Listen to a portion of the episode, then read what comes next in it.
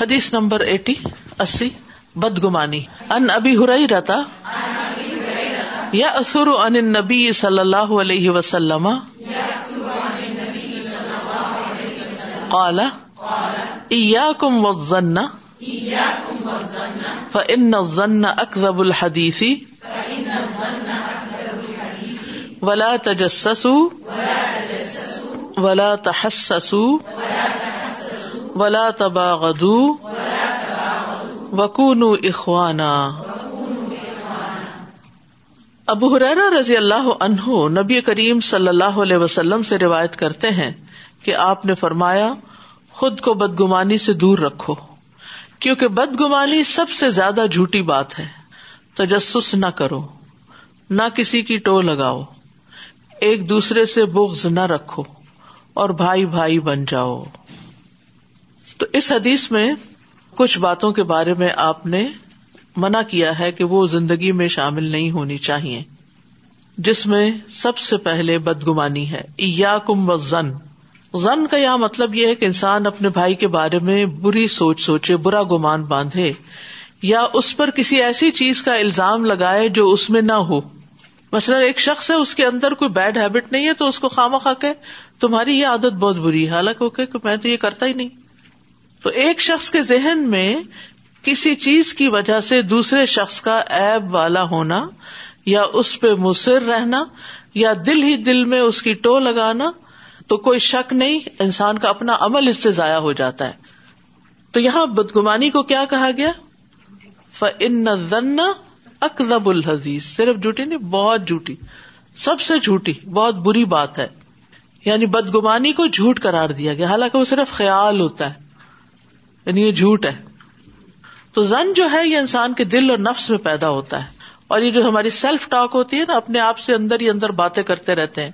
تو جو باتیں ہم کر رہے ہوتے ہیں، اگر اس میں ہم کسی کے بارے میں نفرت آمیز طریقے سے برائی سوچتے رہتے ہیں، تو یہ سب سے جھوٹی بات ہوتی۔ ایک ہے زبان پہ جھوٹ لانا، اور ایک ہے جھوٹے خیالوں کا شکار رہنا۔ یعنی ایسی بات سوچنا جس کا کوئی وجود ہی نہیں ہے۔ جس کی کوئی حقیقت ہی نہیں ہے، جس کی کوئی اصل ہی نہیں ہے۔ ولا تجسس اور تجسس نہ کرو۔ تجسس کیا ہے؟ کسی کے بارے میں کھود کرید کرنا، ٹو لگانا، خود کرنا یا کسی اور سے کروانا۔ دونوں چیزیں آتی ہیں اس میں۔ یعنی خود کسی کے ایپ ڈھونڈنا یا پھر کسی اور کو مقرر کر دینا کہ تم ذرا یہ پتا کر کے بتاؤ مجھے۔ صرف ایپ نہیں، کسی کی پرائیویٹ لائف کے بارے میں بلا ضرورت معلومات حاصل کرنا۔ ولا تحسس۔ تحسس بھی تجسس ہی کی طرح ہے۔ یعنی جیسے کسی کی چوری چھپے سننا اور پوشیدہ طریقے سے کسی کو دیکھنا جہاں سے وہ اس کو پتا بھی نہ ہو۔ تو تجسس اور تحسس میں فرق یہ ہے، تحسس کا لفظ حص سے ہے۔ صرف خود کرنے کے لیے آتا ہے۔ تجسس خود بھی اور دوسرے سے بھی کروانے میں آتا ہے۔ تو تحسس یعنی یا بنید حبو فتح سسو ان یوسف۔ بچوں، جاؤ اور یوسف کی ٹو لگاؤ کہ کہاں ہے وہ؟ یعنی خود کرو، کسی اور کو کیسے کہہ سکتے؟ اور تو کوئی جانتا نہیں تھا۔ تو بھائیوں کو ہی پتا تھا۔ ٹھیک ہے؟ تو یہ بھی ایک بہت بد اخلاقی کی بات ہے کہ کسی کی چھپی ہوئی باتوں کو تلاش کرنے کی کوشش کی جائے، چاہے خود کیا جائے یا کسی اور سے کروایا جائے۔ ولا تباغذو اور نہ ایک دوسرے سے بگز رکھو۔ بگز محبت کا اپوزٹ ہوتا ہے۔ یعنی نفرت کی طرح، دشمنی اور بغاوت جس سے پیدا ہوتی ہے۔ اگر کسی کے خلاف دل میں کوئی بغض آ ہی گیا ہے، کوئی نفرت آ گئی ہے، تو اس کو نکالنے کی کوشش کرو، تاکہ تعلقات درست رہیں۔ تو بہرحال، یہاں پر جن چیزوں سے منع کیا گیا ہے، ان سے رک جانا ہی ہمارے لیے خیر اور بھلائی کی بات ہے۔ اور یہ حرام امور بھی ہے یہ صرف ایسا نہیں کہ ہمیں نصیحت کی گئی کہ یہ اور یہ نہیں کرو، بلکہ اگر کرو گے، تو حرام میں پڑو گے۔ یعنی بدگمانی جو ہے، حرام ہے۔ سورت الحجرات میں بھی آتا ہے نا، اجتنبو کثیر من الظن فان الظن کیونکہ بعض گمان گناہ ہوتے ہیں۔ تو وہی چیزیں گناہ ہوتی ہیں کہ جن کے بارے میں روکا جاتا ہے کہ وہ نہ کی جائیں۔ پھر اسی طرح جہاں تک وسوسوں وغیرہ کا خیال ہے تو وسوسے جو ہے وہ بندے کو آ ہی جاتے ہیں۔ کبھی غلط فہمی سے آتے ہیں، کبھی ایسی شیطان دل میں ڈالتا ہے، تو جب تک وہ وسوسا وسوسا رہے آیا اور گیا، تو کوئی بات نہیں، قابل معافی ہے۔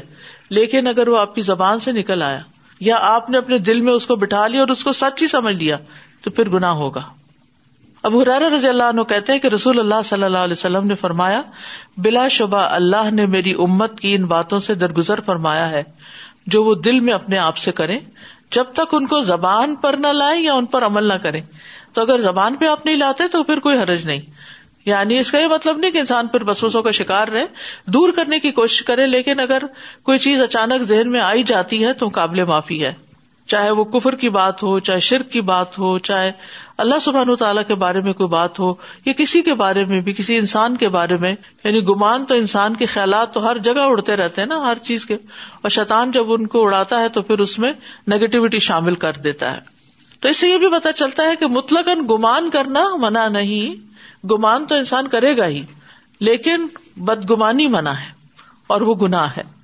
جس میں دوسرے کا برا چاہ رہا ہو انسان۔ اور پھر اس کے بعد زبان سے غیبت بھی شروع کر دے یا الزام تراشی شروع کر دے یا بہیویئر میں سختی لے آئے کسی کے ساتھ۔ لیکن اگر کسی شخص میں کوئی بری چیز پائی جاتی ہے اور پھر اس کے بارے میں دل میں برا گمان آتا ہے، تو یہ برا نہیں ہے۔ اس کو بدگمانی نہیں کہیں گے۔ کیونکہ یہ تو آپ کی آنکھوں دیکھی چیز تھی۔ لیکن اگر آپ کے پاس کوئی حقیقی دلیل نہیں ہے، تو پھر مومن کے بارے میں بدگمان ہونا حرام ہے۔ ابن عباس کہتے ہیں کہ رسول اللہ صلی اللہ علیہ وسلم نے کعبہ کی طرف دیکھا، پھر فرمایا، اے گھر، تجھے مرحبا، تو کتنا عظیم ہے، تیری حرمت کتنی عظیم ہے، لیکن ایک مومن کی حرمت اللہ کے ہاں تیری حرمت سے عظیم تر ہے۔ بے شک اللہ نے تیری ایک چیز حرام کی اور مومن کی تین چیزیں حرام کی، اس کا خون، اس کا مال اور یہ کہ اس کے بارے میں برا گمان کیا جائے، یہ بھی حرام کیا۔ کیونکہ اس کی وجہ یہ ہے کہ انسان پھر ایک دفعہ برا گمان کرتا ہے نا، تو پھر ایک پہ نہیں رہتا۔ پھر وہ بڑھتا چلا جاتا ہے۔ اس لیے عبداللہ کہتے ہیں کہ جس کی چوری ہو جائے، وہ بدگمانی کرنے کی وجہ سے چور سے زیادہ گناگار ہو جاتا ہے۔ سمجھ آئی؟ نہیں سمجھ آئی؟ یعنی ایک شخص جس کی چوری ہو گئی وہ ہر ایک کے بارے میں شک، میرا خیال ہے اس نے لیا، اور وہ دوسرے سے تمہارا کیا خیال ہے؟ اس نے تو نہیں لیا ہوگا۔ اس نے تو نہیں لیا ہوگا، اس نے تو نہیں لیا ہوگا۔ جتنے لوگ وہاں ہوتے ہیں، سب کو چور سمجھ رہا ہوتا ہے۔ تو وہ اتنا برا گمان کر کر کے، چور تو ایک چوری کرتا ہے اور یہ بدگمانیاں کر کر کے اپنے گناہ بڑھا لیتا ہے۔ اور بدگمانی جو ہے یہ دراصل شیطان کا وسوسا ہوتا ہے۔ امام غزالی کہتے ہیں، جب آپ کے دل میں بدگمانی پیدا ہو، تو یہ شیطان کا وہ وسوسا ہے جو وہ آپ کے دل میں ڈالتا ہے۔ تو آپ کو چاہیے کہ آپ اس کو جٹلا دیں، کیونکہ وہ سب سے بڑا فاسک ہے۔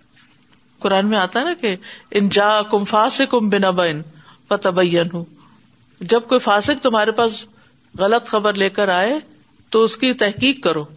تو وہ کہتے ہیں شیطان سب سے بڑا فاسک ہے، کیونکہ وہ غلط باتیں آپ کے دل میں ڈالتا ہے۔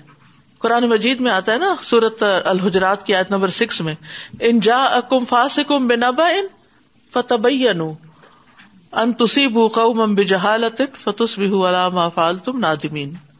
کہ اگر تمہارے پاس کوئی فاسق یعنی گناگار شخص کوئی خبر لے کر آئے تو اچھی طرح اس کی انویسٹیگیشن کرو۔ ایسا نہ ہو کہ کسی قوم کو لا علمی کی وجہ سے نقصان دے دو یعنی اس کی باتوں میں آ کے پھر تم اس پر پشمان ہو۔ تو ابلیس کی تصدیق نہیں کرنی چاہیے۔ شیطان کی باتوں کو سچا نہیں سمجھنا چاہیے۔ اس کے برعکس بھی کوئی معاملہ ہو سکتا ہے۔ تو یہاں شیطان کو فاسق کہا گیا۔ اچھا اسی طرح یہ ہے کہ جس شخص کے بارے میں بدگمانی کی جاتی ہے، اس کو بھی اپنے پارٹ پر اپنا طرز عمل درست رکھنا چاہیے۔ کہ لوگوں کو بلا وجہ اپنے مشکوک رویے سے گمان میں نہیں مبتلا کرنا چاہیے۔ ابو عالیہ کہتے ہیں، ہمیں حکم دیا گیا کہ ہم خادم کو مہر لگا کر دیں نخت پہ، ناپ کر دیں چیز، گن کے دیں تاکہ ان کی عادت خراب نہ ہو یا ہم میں سے کسی کو بدگمانی نہ ہو۔ کیونکہ پھر وہ اگر کوئی بھی کمی بیشی اس میں نظر آئی تو فوراً سوچو گے کہ اس نے چوری کی ہے۔ اس نے بغیر اجازت استعمال کری السلام علیکم استاد استاد اب تجسس کرنے کی تو ضرورت ہی نہیں پڑتی۔ فیس بک کو ایک کلک کریں۔ ایک سے ایک انہوں نے ساری خبر ڈالی ہوتی ہے۔ گھر میں کیا ہو رہا ہے؟ بچے کیا کر رہے ہیں؟ تو تجسس کا کام کم ہو گیا۔ لیکن اس سے اگلے لیول پہ آ گئے نا پھر ہم۔ مثلاً اگر کسی نے بہت خوبصورت کپڑے پہن کے تصویر ڈالی ہے وہاں تو اگلا ہمارا گمان کیا ہوگا؟ اس نے لیے کہاں سے یہ؟ کیا پتا چرائے ہوں۔ تجسس وہ چیز ہے جو چھپی ہوئی ہے۔ اس کے بارے میں ٹو لگانا۔ ٹو اسی کی لگاتے ہیں نا جو نظر نہیں آ رہی۔ جو خود بخود نظر آ رہی ہے وہ تو ٹو نہیں۔ میں ابھی پچھلی حدیث پہ ہی میرا ذہن ہے کہ حضور نے کہا کہ کوئی بیماری کنٹیجیس نہیں ہوتی لیکن پھر اس کا یہ مطلب ہے کہ اگر سپوز مجھے وائرل انفیکشن ہے یا میرے بچوں کو کوئی چکن پاکس میزلز ایسی بیماریاں جو کہ ہم سمجھتے ہیں کہ کنٹیجیس ہیں تو ہم ان کو اسکول بھیج دیں یا میں اس طرح کراؤڈیڈ ایریا میں مطلب نہیں اس کا۔ میں نے اس کی وضاحت کی ہے شاید آپ تھی نہیں۔ اس کی وضاحت میں نے یہ کی ہے کہ فی ذاتی و فی نفسا اپنی ذات میں وہ کنٹیجیس نہیں ہوتی۔ جب اللہ کا عزن ہوتا ہے تو وہ لگ جاتی ہیں۔ اسی لیے دوسری حدیث میں آپ صلی اللہ علیہ وسلم نے فرمایا پھر من المجزومی اگر کسی جزامی کو دیکھو تو اس سے بھاگو۔ یعنی اگر کسی کو دیکھو اسکن ڈیزیز میں ہے تو اس سے دور ہٹ جاؤ۔ خام خواہ اس کے اندر ہاتھ نہیں ڈالو۔ تو پھر ہمیں احتیاط برتنی احتیاط لازم ہے۔ لیکن یہ سمجھنا کہ اسی کی وجہ سے لگی ہے کسی کو بلیم نہ کرو۔ جزاکم اللہ سبحان سبحانک اللہم و بحمدک، اشہد اللہ الہ الا انت، استغفرک و اطوب السلام علیکم و رحمۃ اللہ وبرکاتہ.